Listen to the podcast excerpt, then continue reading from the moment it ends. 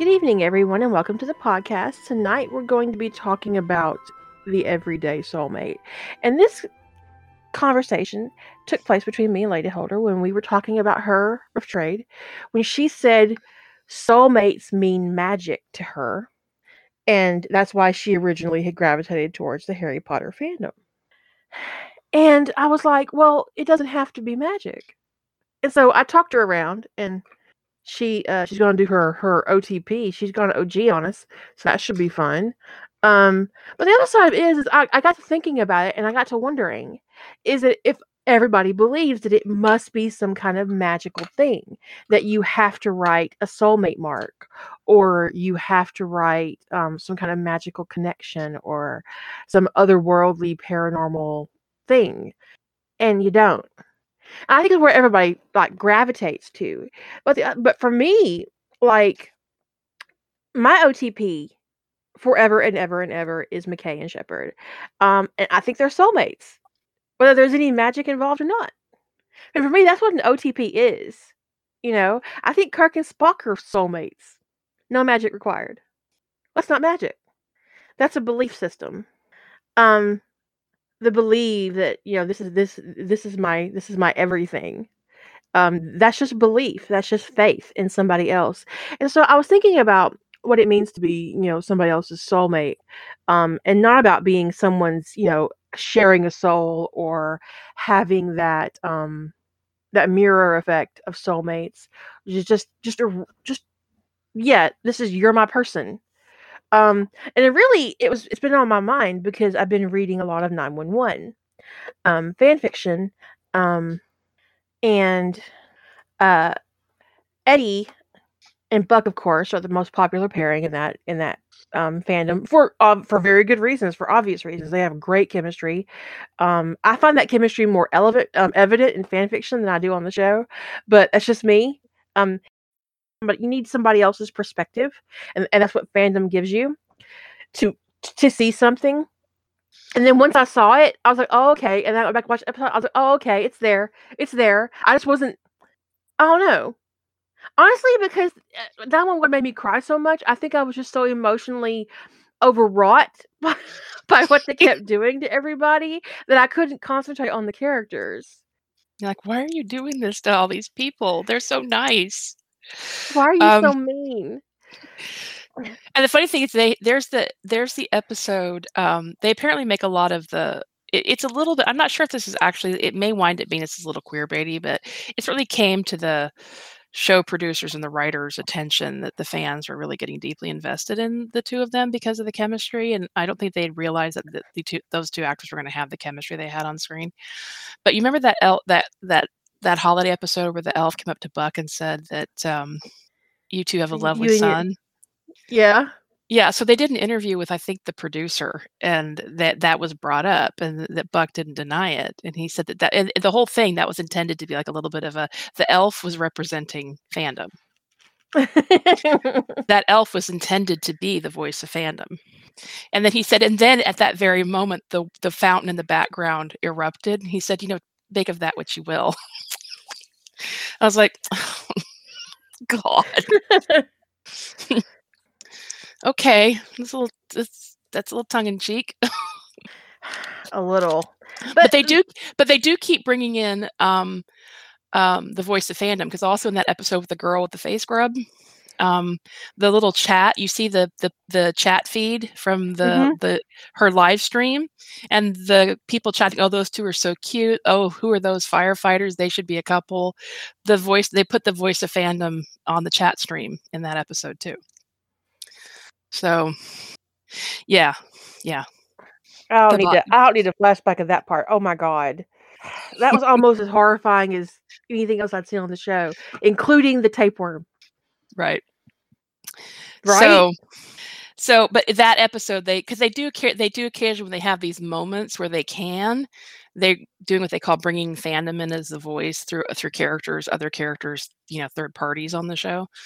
Um, but yeah, I don't mind rewatching the Elf episode. I do mind rewatching the the Botfly episode. So it's okay. It was it's just horrifying. Anyway, um, I'm the one that brought it up. It's on me. Um, I mean, but, I love the idea of the uh, of of the mystical connection and a magical connection. Obviously, I've I've written it several times, but um, I wouldn't want anybody to think that because they if they don't like that or they're not comfortable with it, that um they can't participate in rough trade.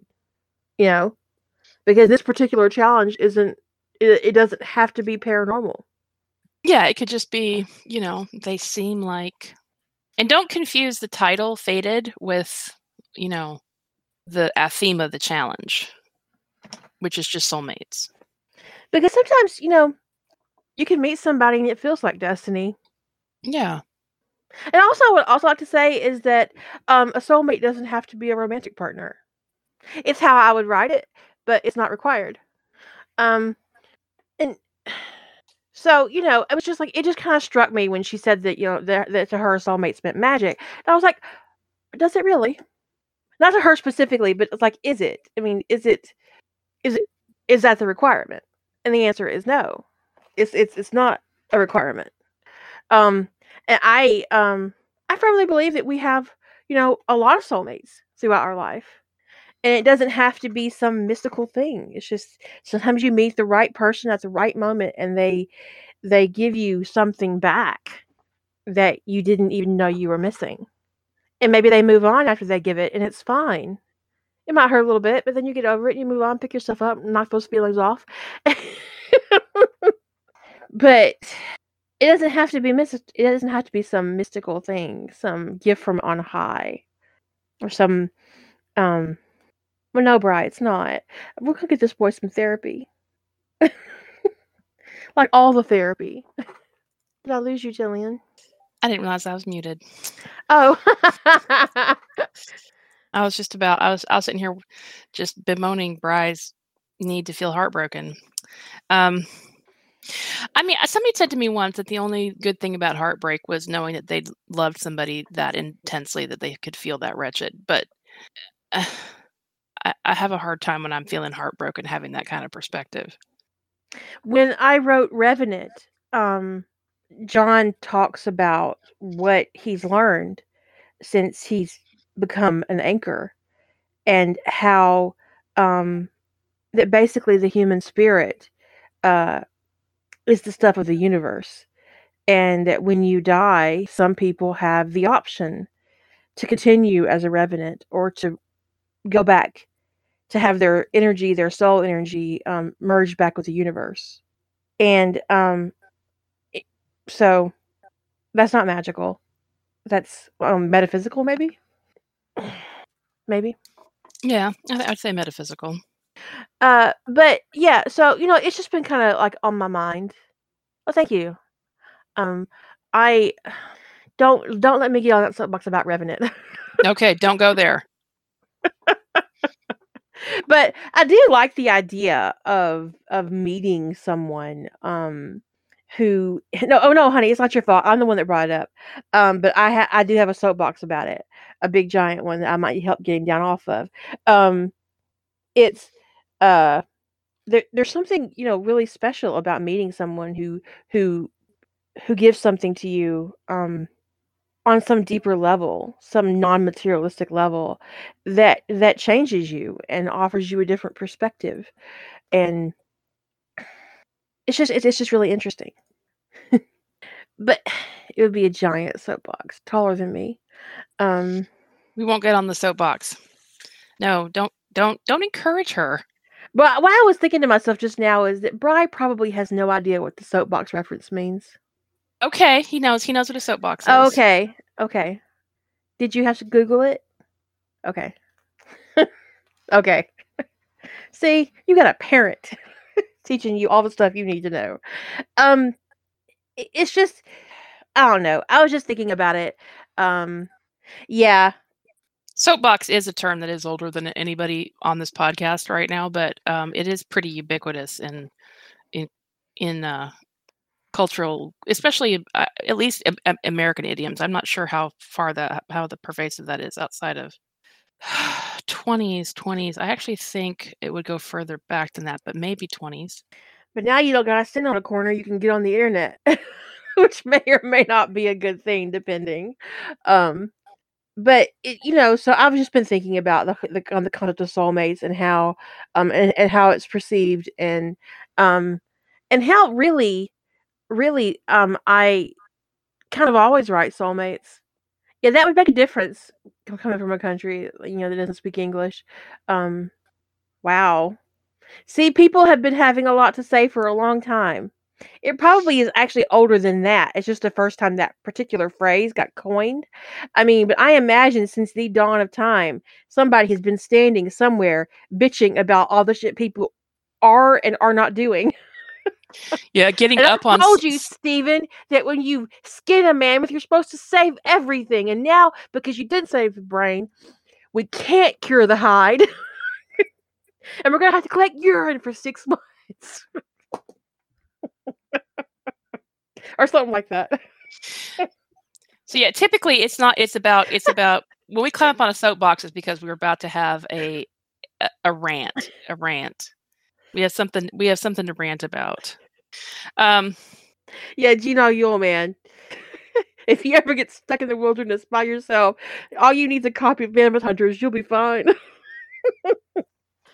So, um, I agree. I mean, I, there are some characters that I just, and I think that people sometimes see that. That's why sometimes you get a really dominant ship in a certain fandom, like that really, really far and away outstrips anything else.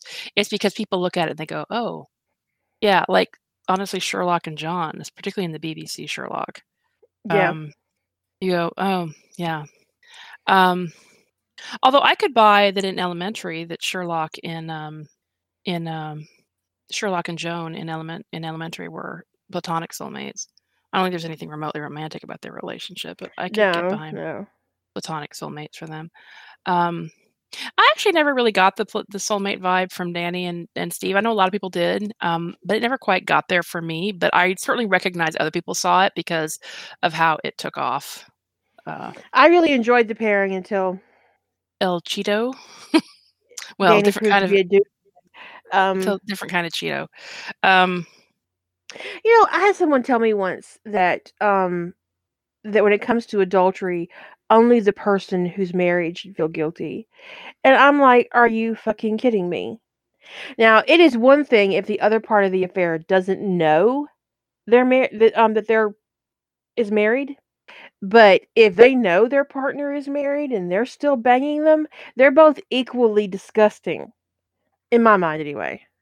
Yeah. Well, um, I think actually, I, I don't think they're equally disgusting. I think it's still a problem, but I mean, the person who is the person who took vows is the problem. It it actually isn't any to me any third party's um, obligation to uphold anybody else's marriage vows. Uh, I personally would never sleep knowingly sleep with a married person, um, and I would I would um, question somebody's uh, ethics if they were willing to sleep with married people, but I the don't other think it's side the I don't I don't think it's the same level of offense. uh, I do. Just don't. I mean, I, I'm not the person who made vows and is breaking them. That is not the same as the person that they're banging. It's just I just don't see how it's remotely the same thing. But that's just my opinion. I mean, people people can look at that kind of thing differently. One of the best things I ever read about an open relationship, I don't know if it's true or not, but it amused the shit out of me. So this dude tells his wife he wants an open marriage, and she fights it because she doesn't want one. But finally, after him berating her for months and months and months about wanting this open relationship, he agrees. She agrees, and they start having this open relationship. And of course, she you know she gets some dates pretty much immediately on these dating apps, right? So he's sent a letter to I don't know one of the agony aunts. I forget which one.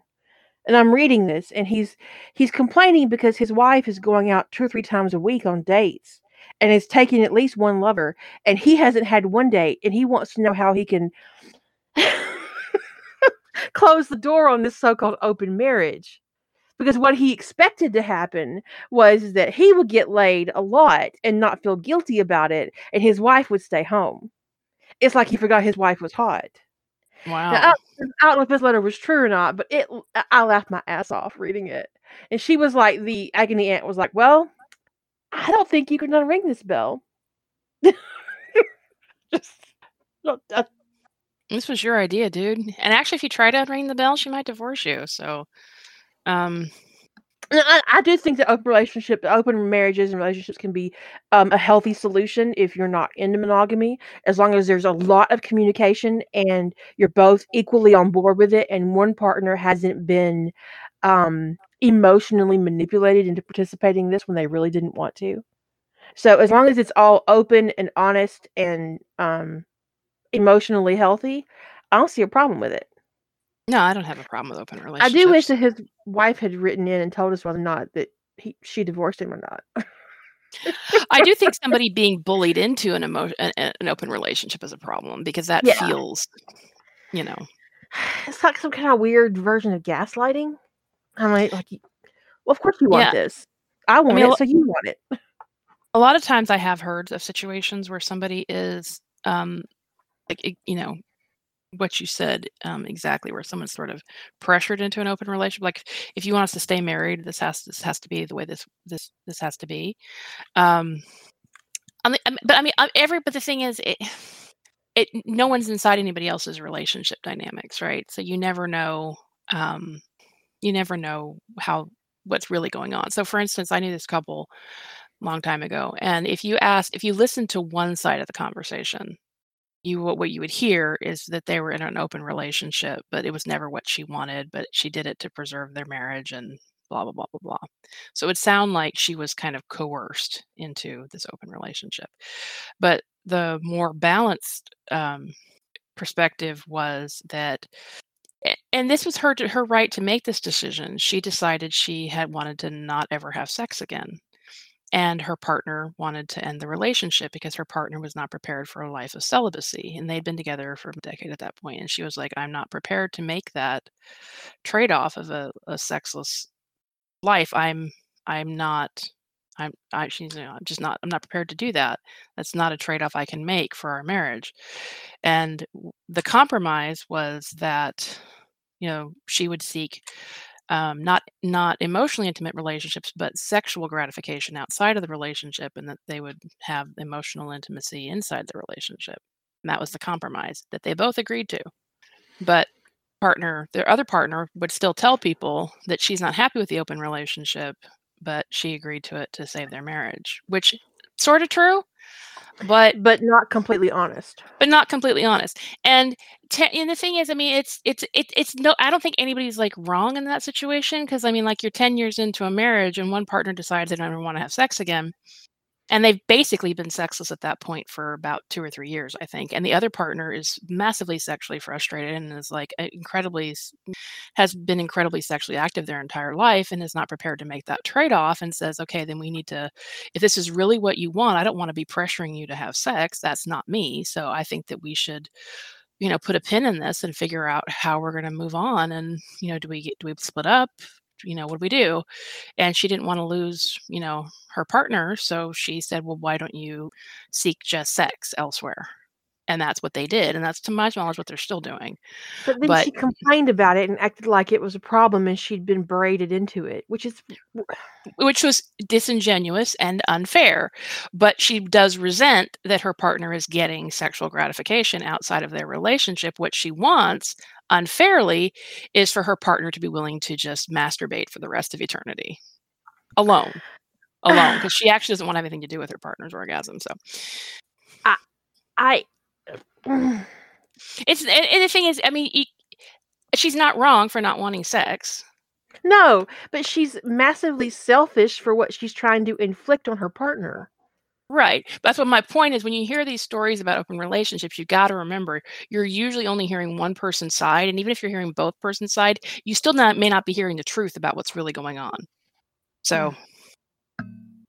I mean, it's not a difficult situation. It's not a difficult. It's not a difficult. Not wrong word. It's not an easy situation. it's not an easy situation to be, you know, eight years into a marriage and decide, hey, I'm just not. I'm just not down for sex. And it's like, but you've got a partner who is is has like yeah but i'm not ready to give up sex well what do you do and the thing is that passively happens in relationships all the time or they sex just goes away and people don't talk about it and then there's just frustration and it leads you know it becomes a source of the one of the reasons why it leads to divorce they did eventually talk about it and they came up with a solution but Um, I heard about, I found out about this because I had heard the, you know, she had this open relationship, but she wasn't happy about it. And then I found out the, mo- the more of the whole story. And I did tell her, I said, you know, you're kind of misrepresenting what's really going on in your relationship. Yes, she was, I just don't like it. I'm like, well, then get a divorce. I said, then you need to, I saw, so you need to get just get a divorce or you need to get some therapy about your inability to accept the situation. Sex goes, I mean, oh, Bry. Bry. Brad, you, you, you literal sweet summer child. yeah, definitely. I had the wrong one. Nutter butter. I mean, relationships change and grow, right? And sometimes um there are points in your relationship where if you're stressed out and they're stressed out or you're arguing about money or you know one of you is you know one gets sick and then the other one gets sick and then you spend six months exchanging a cold and don't touch me and there comes a point when you're you know like in my 20s i was like hey you want to come take a shower with me? In my 30s i was like dude don't get in the shower. This is my private time. So there is like you know. Yeah, I mean, when this when this when this happens to couples, especially if there's an imbalance where one couple is one half of the couple is remaining very sexually interested and wanting to be sexually active, and the other side, particularly if it goes on for a long period of time, is not wanting to have sex at all, that has to be worked out. And one of the ways that can be worked out is through a, an open relationship. Some people just get divorced. Some people just deal with it. Um, but you know, communication is key. If you just sit on it and you just let resentment fester, it will be divorce. okay, Brabby, or murder.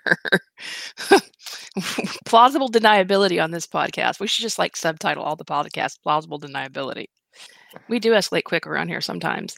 Um, so everyday soulmates. I like I think that there are um what they say? I look glanced away for a second. Right.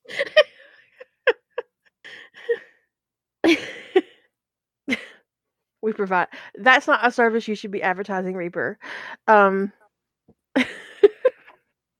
i i don't know i like the idea of just like the everyday soulmate you know just like you meet somebody and they're like they're perfect for you. Yeah that's why one of the, one of the ideas perfect. they're perfect for you. For you yeah. And even if they're not perfect for every I mean if they even if they squeeze the toothpaste wrong, it ceases to matter because they're perfect for you. Um and you know they would have to be pretty damn perfect for me to be okay with the toothpaste thing. Like hmm. I mean squeezing the toothpaste tube in the middle is just really that's just not cricket. I mean um, you can get I'll get you one of those little thingies so you push it down, one of those little devices. Yeah, I, I use one of those. Yeah. I've never understood that whole people who squeeze the toothpaste tube in the middle. I mean, like, why? But um, that's why one of the ideas that I really like the idea I like the most for like the soulmate ideas I had, but I couldn't get 30k out of this. I didn't think was um, the idea of just you eventually like you build the bond happens first you just get so close to somebody that eventually your soul marks appear. It's because you just were already there. It's not the soul mark doesn't come first the soul mark comes last. And like one day you're just so in tune with somebody that you have a soul mark but I, I think that anytime we see a big ship emerge in a fandom that it is people are seeing um, they're seeing that everyday soulmate vibe kind of thing if you want to call it that. Uh, and i think when it when in um like even in supernatural with dean and castiel it was more of a because it could have been castiel and sam right? But it wasn't. Right and then we have certainly have John Rodney, who was who was a big OG ship for a while. I mean, I remember when there were the votes, the vote offs going about, you know, what's the biggest ship? Was it John Rodney? Was it slash ship? Was it John Rodney? Was it Sherlock John? Was it um, Dean Castiel? Like this was, and there's some bigger ships that have emerged since then. But and John Rodney really took it for took it for a run, and they were actually a smaller ship comparatively. Um, I want to say John Sherlock won that, the one I'm thinking of, but I don't know. Derek Stiles, of course, uh, people really latched on to their chemistry on screen. But the funny thing is, uh, they didn't have as much on screen time as most of the everyday soulmate ships that I see. And when I and I see it, but it's in such small amounts that it's it's amazing how fandom latched onto it. It was very physical. Yeah, Derek was very physical with Stiles. Well, what we also do see in big fandoms like that is that, you know, if the powers that be don't like the way fandom is responding to, they will often keep characters apart on screen or create antagonistic um, relationships between them. I think that's what happened. Um, it happened on SG1. I think it happened in NCIS. Uh, it happened on Teen Wolf. I'm wondering if they're doing it on 911. If you don't want spoilers for the most recent episode, put your fingers in your ears for about a minute. I mean it. Um, so in the most recent episode, now Eddie and Buck are both sort of dating. Um, and I feel like that because they got Eddie a girlfriend, that's like they felt like they had to get Buck a girlfriend, and it's kind of I was like a little bit weird about it at first. I'm like, oh come on, Eddie's got a girlfriend, and you're gonna get Buck a girlfriend, especially a backsliding girlfriend. He's with Taylor. Oh no, her? Oh, oh. yeah, yeah. But also, also, you remember that story where um I, I, I was despairing, but remember that story where where um, Christopher steals his grandmother's phone, takes an Uber to Bucks because he's unhappy. Yes. Well, in this story, in in canon, Christopher steals his father's phone and takes an Uber to Bucks because he's unhappy with his father's girlfriend. in the so, story, Eddie leaves him at home with his parents and his parents don't want him talking about Buck. And he keeps saying it, and his grandfather or his grandmother, I forget which one, says if he says it again, he'll get punished. And this kid looks them right in the eye and says, Buck. And they send him to his room, right? And so he steals his grandma's phone and calls an Uber, or like gets an Uber and talks the Uber guy into taking him to Buck's house. And what's really interesting about this particular story is that the moment Buck realizes he's got Eddie's kid, he calls Eddie says, Hey, did you know that your kid took an Uber to my house? And it's been 30 minutes or so since this kid has left the house, and his and Buck's parents still haven't called him. And when Eddie gets home hours later, his parents still have not told him they have lost their kid. And they lie to him to his face and tell him that, that Buck is out. I mean, that, that uh, Christopher's out with his grandfather at first, and then that's not true. Um, and the story is called can't Stay Away by Soft Satan. And take that shit seriously. She named herself very well. Soft underscore Satan if you're looking um it up on by, t- by googling. Yeah. Um, but in canon, um, Eddie's frantically looking for Christopher when his phone rings and it's Buck saying, um, Eddie says something like, Christopher, and Buck says, Yeah, he's here. He took an Uber to my place so it, it just it just so struck me because it mimicked that whole Christopher steals someone's phone and took an Uber to Bucks. But it was really, um, you know. So, so we did dating that Ana Flores in canon, right? Yeah. Okay. Yeah. Um, but unfortunately, unfortunately, we didn't. The the thing that the thing that did bother me is I do feel like they're trying to keep Eddie and Buck apart on screen. That felt like what they were trying to do in this episode, is keep them apart, um, because th- the reasonable thing would have been to show the follow up to that scene where Eddie picks up Christopher, but they didn't. They cut it before that. But I, I don't know. I I do like the concept of just these these two characters that were just made for each other, and there's no there's there's no magical element. There's no there's no fate involved. There's no artifact. It's just here they are, two regular average human beings who found each other and make life better. I mean, how fun is that? I think it's great.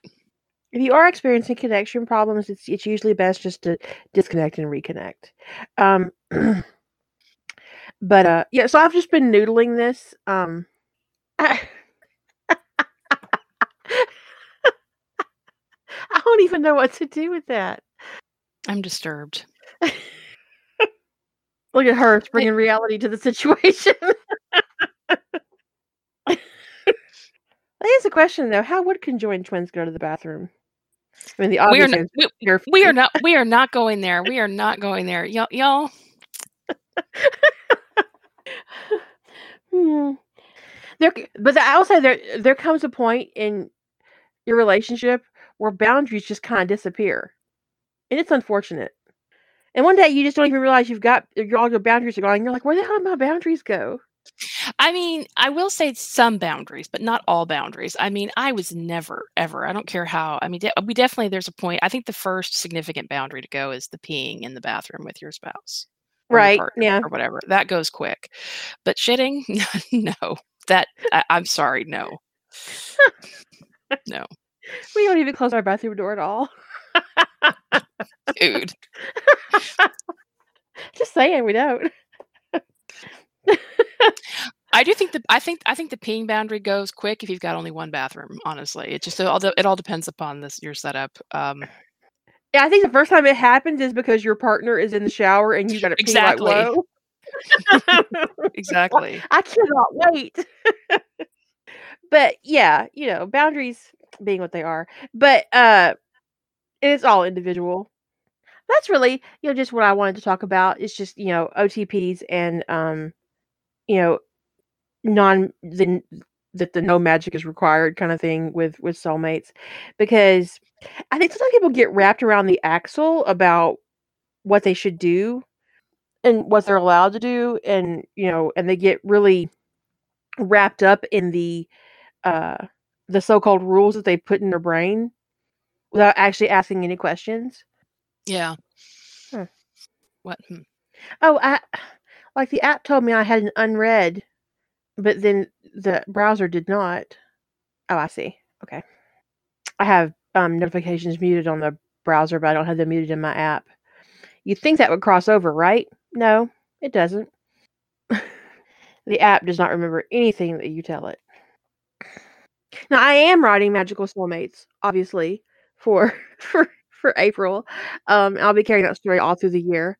Uh it's just i don't know it's just really interesting to think about you know all the possibilities and all the things that you could write versus what people people gravitate towards you know Yeah. I mean, I I certainly got really wrapped up in complicated world building this time, but uh, it there's nothing that says you have to go that direction, and I certainly write my my OTPs if I have an OTP. Um, as the sort of meant for each other kind of vibe. So the as you said, the average, ordinary, everyday soulmate. That may have not been what you said, but I've got that song in my head, so I can't help it.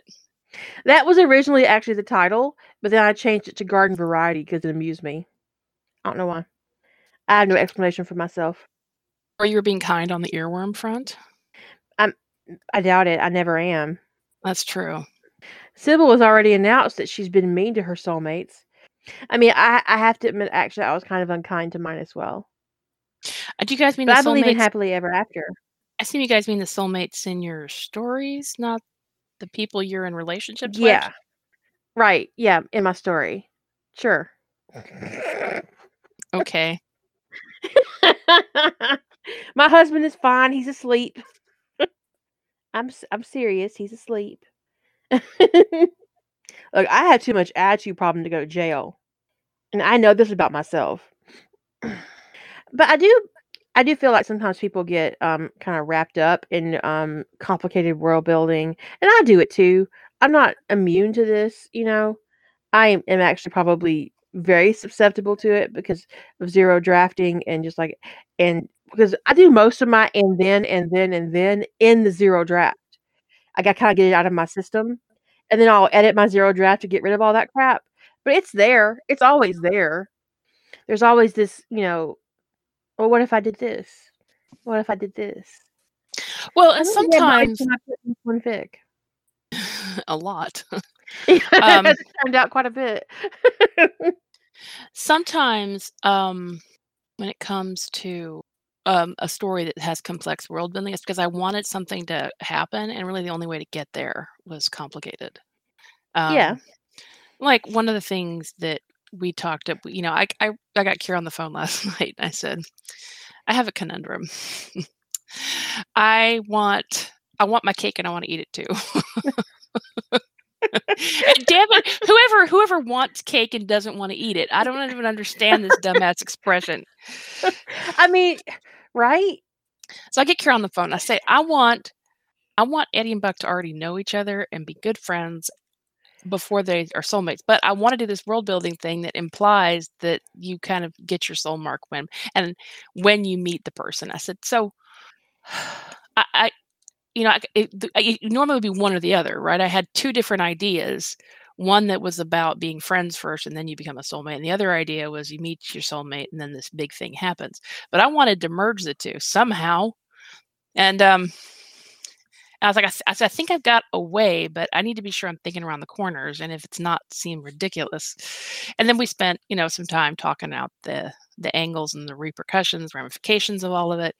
Um, but it made the world building a little bit more complicated. a little bit to achieve that to that to achieve that end. Um, and that's sometimes where my complexity comes from is I want to do this very specific thing, but it's going to have to get complicated to make that very specific thing happen how do I structure this world so that this specific scenario could re- reasonably occur? You have a bunch of significant others like deeply invested in the podcast tonight. That's actually cute that we're talking about a soulmate podcast and significant others are invested. Mine went to bed and told me, "Can you can you not laugh a whole lot this time because last time you had a podcast you giggled a lot and I got really curious and couldn't sleep." I was like, "It is not my fault that you got curious and couldn't sleep." I'm pretty sure it is. I mean, I'm not saying that his curiosity is your burden, but you know, if that man didn't love your giggles, he wouldn't have married you. Right? it's his own fault. Uh-huh. Mm-hmm. Although he does find my sneezes appalling. I mean, you sound like a chipmunk, as I recall. He said one day you're gonna hold that sneeze in and you're just gonna blow You're just gonna blow the top off your head. but I don't hold anything in, that's just how I sneeze. He said I sound like a little a, a little stuffed up mouse. Like,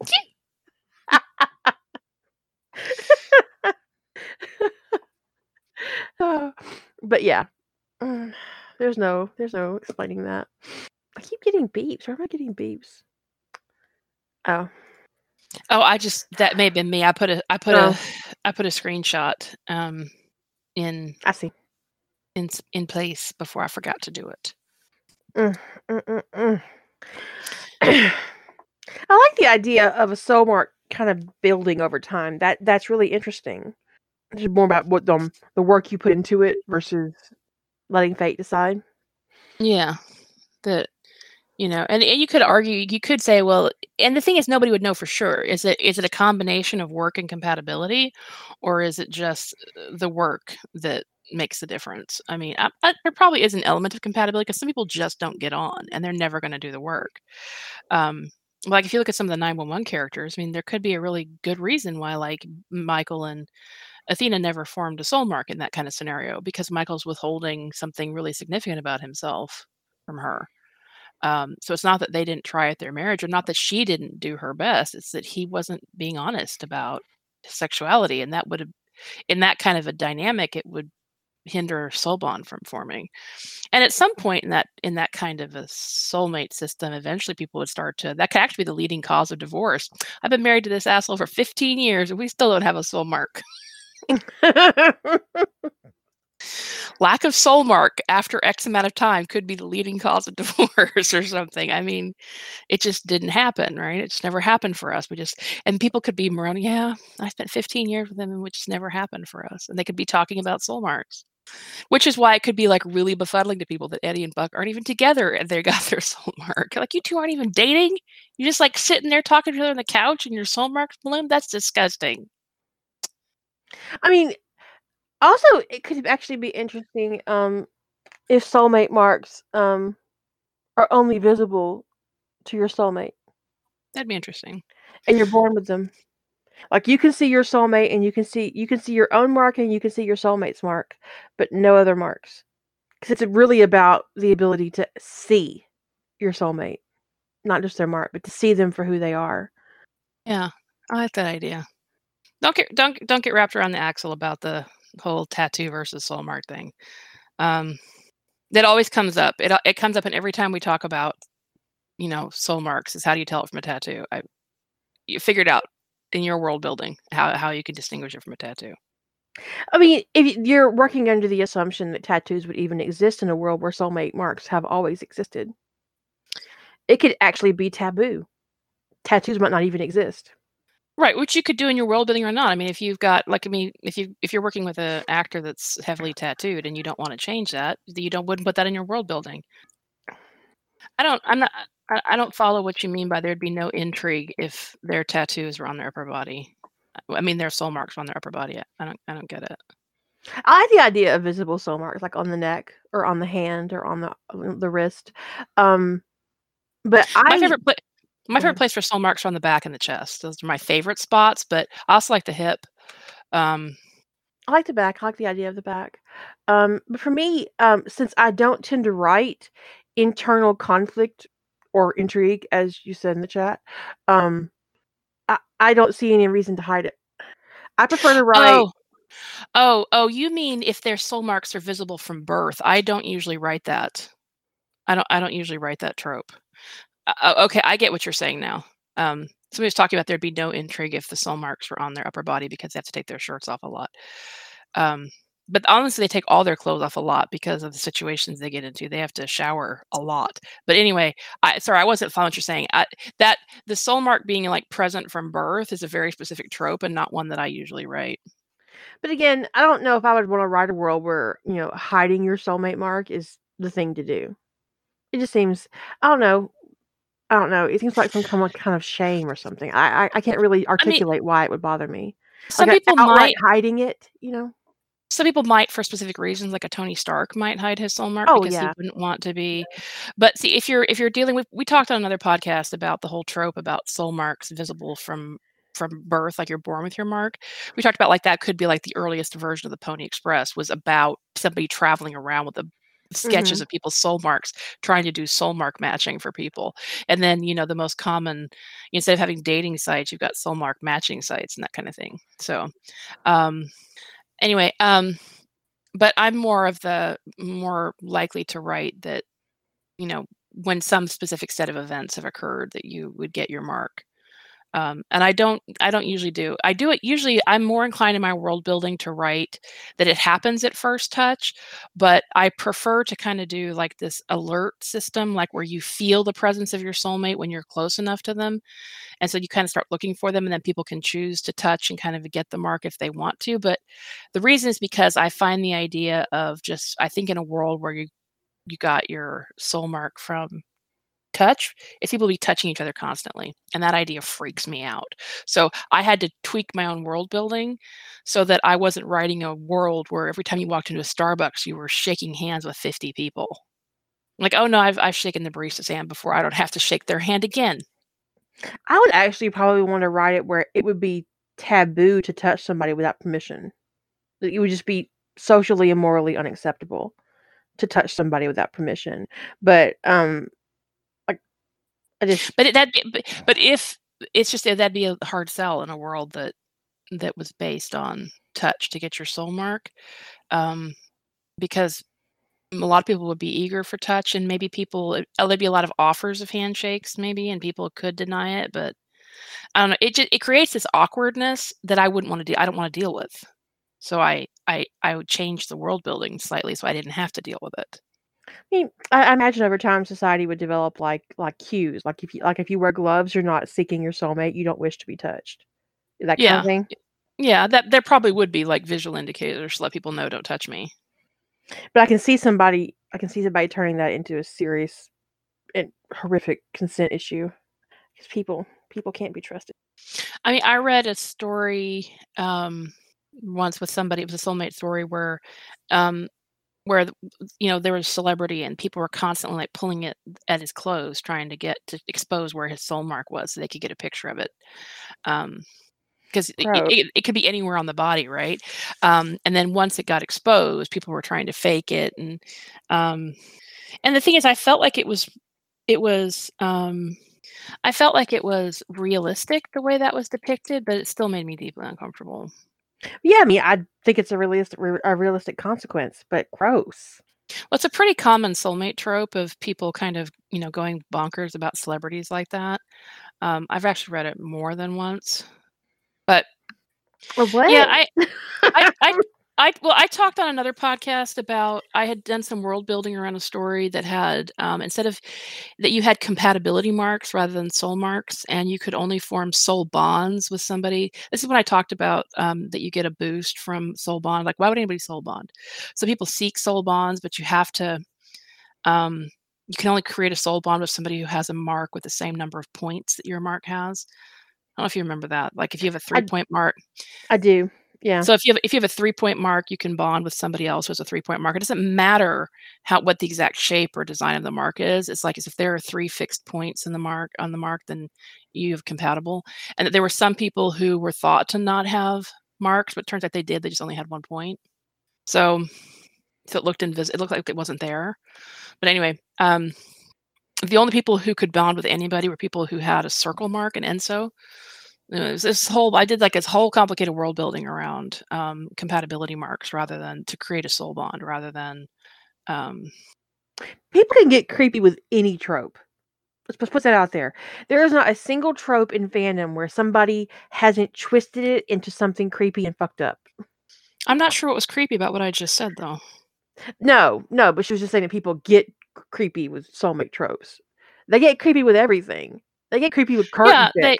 Oh yeah. Oh People will take anything and take it to a creepy place. But I mean, because I had to figure like if you had it, if if it wasn't about like because I, I, I was thinking about that idea in regards to what if it wasn't one person for you but what if it was more about the creating a soul bond? And then i was like well why would somebody want a soul bond? And i'm like okay well this is where the world building is starting to answer questions like well what if people who are soul bonded get benefits? Like they're a little bit smarter a little bit faster they're just better at whatever they're naturally inclined to, whatever their, their natural talents are they become better at them um, so it could be a real boost for somebody. If you know, if you're already an exceptional concert pianist, you could become the best in the world if you're soul bonded. So you might be really motivated to try to find somebody you liked. And that's when I kind of was working on the whole idea of compatibility marks. I like the right. idea of compatibility being the being the factor and because Uh, honestly, the worst thing you can do for yourself emotionally is involve yourself in a romantic relationship with somebody with whom you are deeply incompatible. So people would date, but they would date within their compatibility, right? They would go, "Oh, oh, I've got a, I've got a 5 point mark. Well, we could bang, but I, you know. we can fuck, but um, don't I mean, get it want, mixed up. if you want to have some stress relief, I'm all in. But I've got a three point mark and you got a five point mark. Man, that thing is complicated. You must be really high maintenance. that is a really complicated. But you can, but you can give me some. That's your fine. Soul, your soul mark is super complicated. I don't even know what to make of that the guy's you know defensive. Uh, this is not an inner reflection of myself. It's just yes, actually, actually, it is. You didn't know that? it literally is. it is. It's your. It's this a reflection of your soul. Well, I knew somebody once who had a nine point soul mark. No, shut up. That doesn't exist. I thought that was an urban legend. Now, see, you say shut up, but I'd be like, were they good in bed?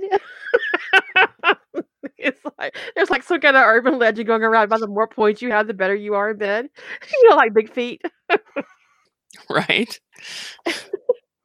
I think there's so, always room to interpret any trope in a v- deeply abusive and selfish way. It really depends on you as the writer to decide what you want to do with the trope and what you're willing to write and explore. And also apparently what you're prepared to get in your email. that that too. Um cuz it's it's up to I mean if you shouldn't let some someone's creepy interpretation of something um, necessarily put you off of it because just because one person interpreted it in creepily doesn't mean that you know that they aren't um, sorry i just got something that kind of flustered me um, sometimes you encounter a writer that does something and you're like and then you try to put a whole trope aside and when you do that you're missing an opportunity to have will digress I'm just kidding. Just kidding. My husband right. said to me the other day, he said, but I digress. And I busted out laughing. I was like, you were, but also, oh my God. like I'm never gonna be able to take that that seriously again. Ever. No. And the thing is, I I actually said it in a conversation with somebody a while back where I said, "Oh, but I digress." And then I caught myself and I started I was amused at my own silliness because there's nothing wrong with that phrase, but I just can't take it seriously anymore. Oh, Ellie, uh, without revealing what you said for the podcast, in case you don't want that revealed on the podcast, what you could have happen is, is he does have the ability to do that until he actually meets his soulmate and it settles, and then he can't ever change it again. Kind of like you know daemons and um in Oh, you mean how daemons are materials, how they yeah, don't how they settle when you're young? Yeah. and how they flip and then eventually they do settle into one form. But maybe he has that ability. Maybe several people do, and then when they find their soulmate, they lose the ability to do that. And that's a way of making sure that you know, uh, eventually he might try to change it and realize that he can't, and that way he would know for certain that he's made the he- that that he hasn't created something out of wishful thinking, so to speak. Susan, I don't even know what to make of that. The soulmate goose of enforcement. A soulmate AU where one person finds a goose who leads them to another person. The difficulty comes in not being mauled by a goose. And goose I are mean, horrible. goo- Geese are they horrible. are. You don't They're want to be near a goose. No. And I have a theory. Yeah, I got it from a meme, and I like hundred percent am behind this th- this meme where geese are mean because Canadians get together every year and push all their negativity into them in a ritual. Oh, it's a magical countrywide ritual. With that's how they stay so nice. It's because they're they're making it be all Right. about the geese. They're putting all that negative stuff in the geese.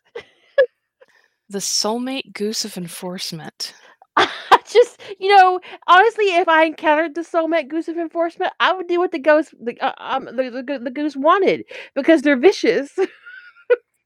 So there's a Star Wars one. There's a X Men. There's Descendants. There's there's some fandoms I don't recognize. Final Fantasy, Naruto, more Star Wars, Sherlock, MCU.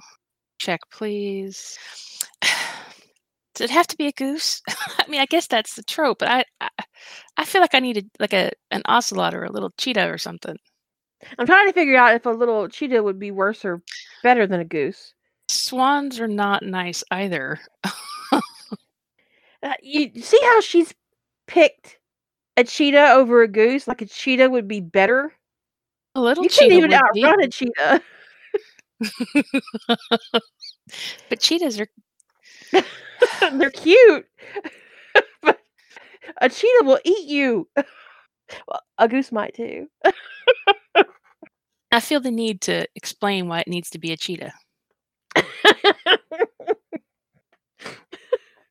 I mean, it might maul you, but would you care?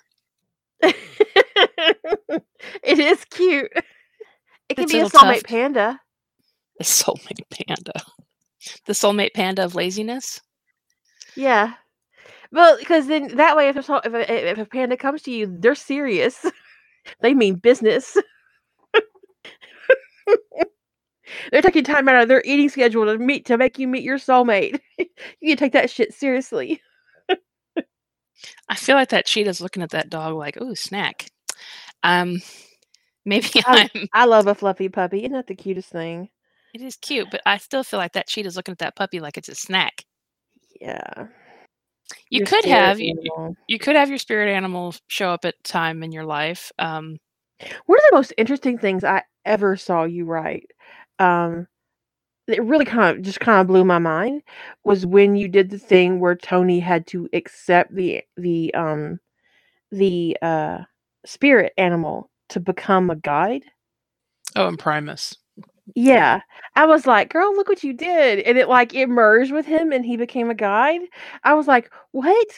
But that would be really interesting if you're if you if you did have a spirit animal and maybe your spirit animals matched and you would meet your spirit animal when you were um close to meeting your soulmate. That your spirit animal would start, you know, being with you. They would appear. That'd be cool. That'd be very cool, actually. I had never considered like co- combining soulmates with soul animals. Um, I think that that's an interesting concept. Uh, and who knew that it was the soulmate goose of enforcement that was going to take us down that path? I mean, I don't think anybody knew because soulmate goose of enforcement. I didn't even know it was a thing. But now I'm really amused and kind of want to read one, but also not because geese are scary.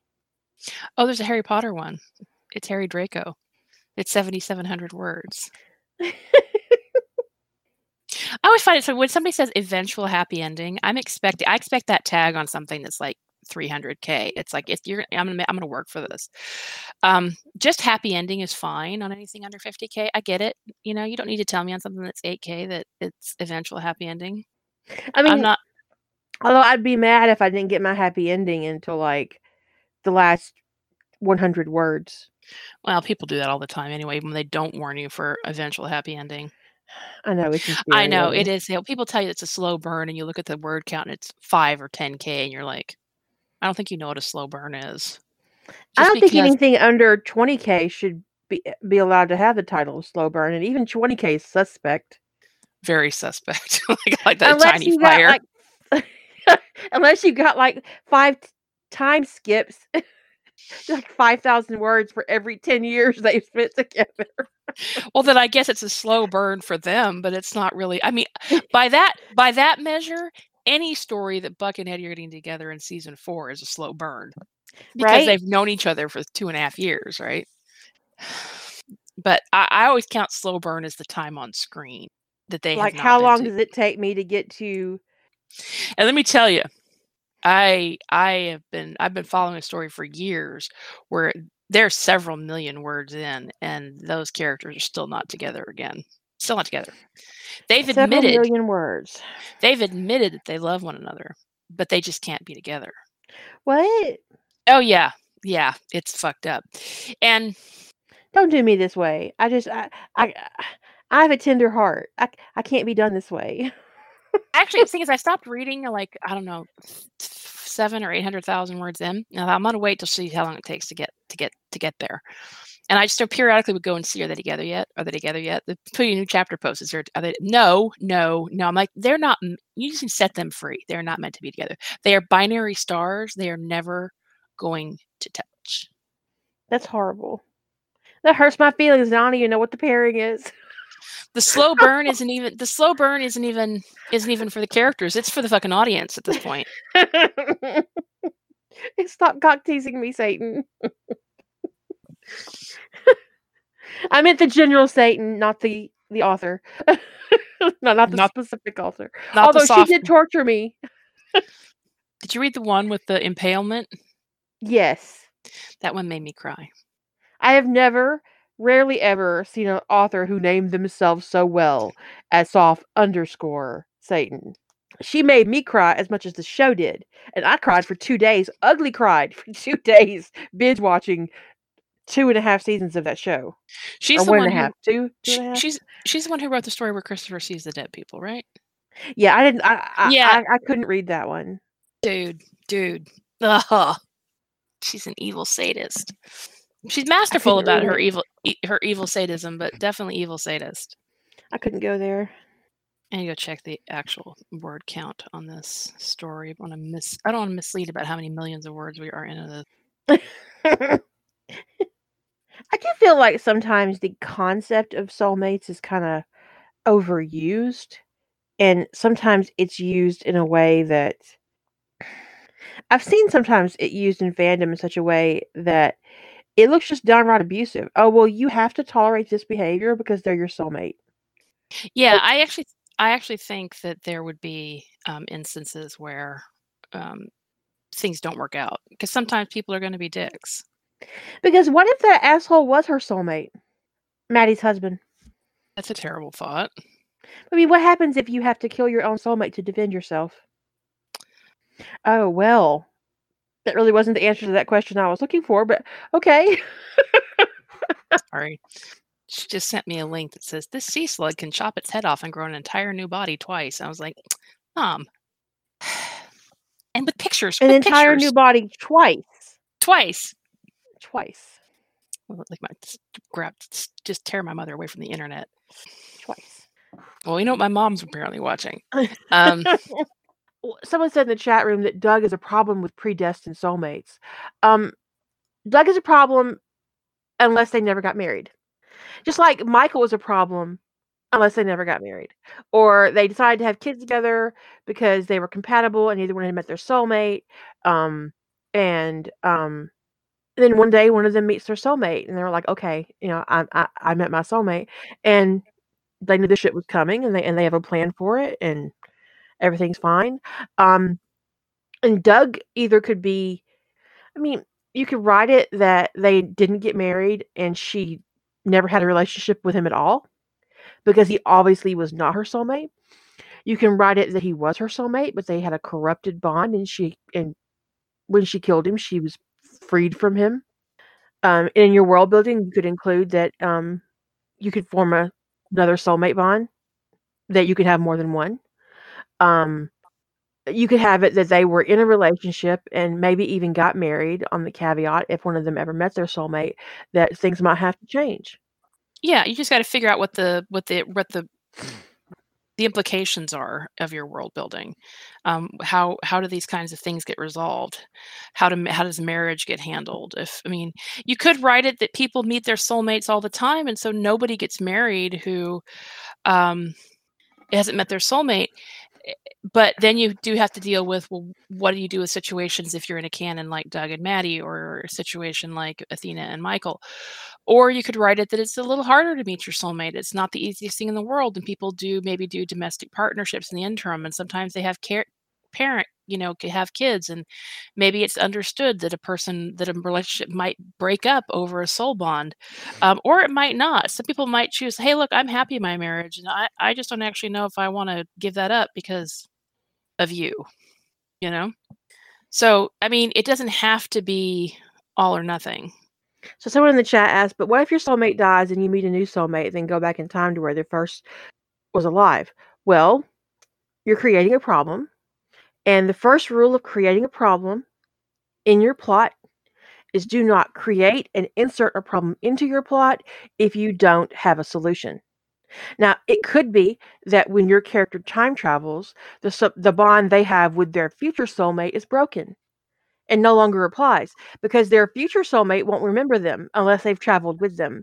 And if they have traveled with them, then their soulmate bond would take precedence over anything else. And the previous soulmate bond would not apply. Insert some angst. But don't create a problem until you have a solution because if you do create a problem without a solution, you are writing yourself or plotting yourself into a hole or a corner with spikes, you know, like Indiana Jones and shit. You don't want to be Indiana Jones and shit with a trap you can't get out of. Exactly. So just be kind to yourself. I mean, unless you want that complication for some reason. But even if you do want that complication, you need to know how you're going to resolve it. And I do find people often will give themselves complications that they have no clue how they're planning to resolve. Okay. Well, we'll just have to. Oh, because of the time travel. Well, the obvious answer is that you don't have a second soulmate.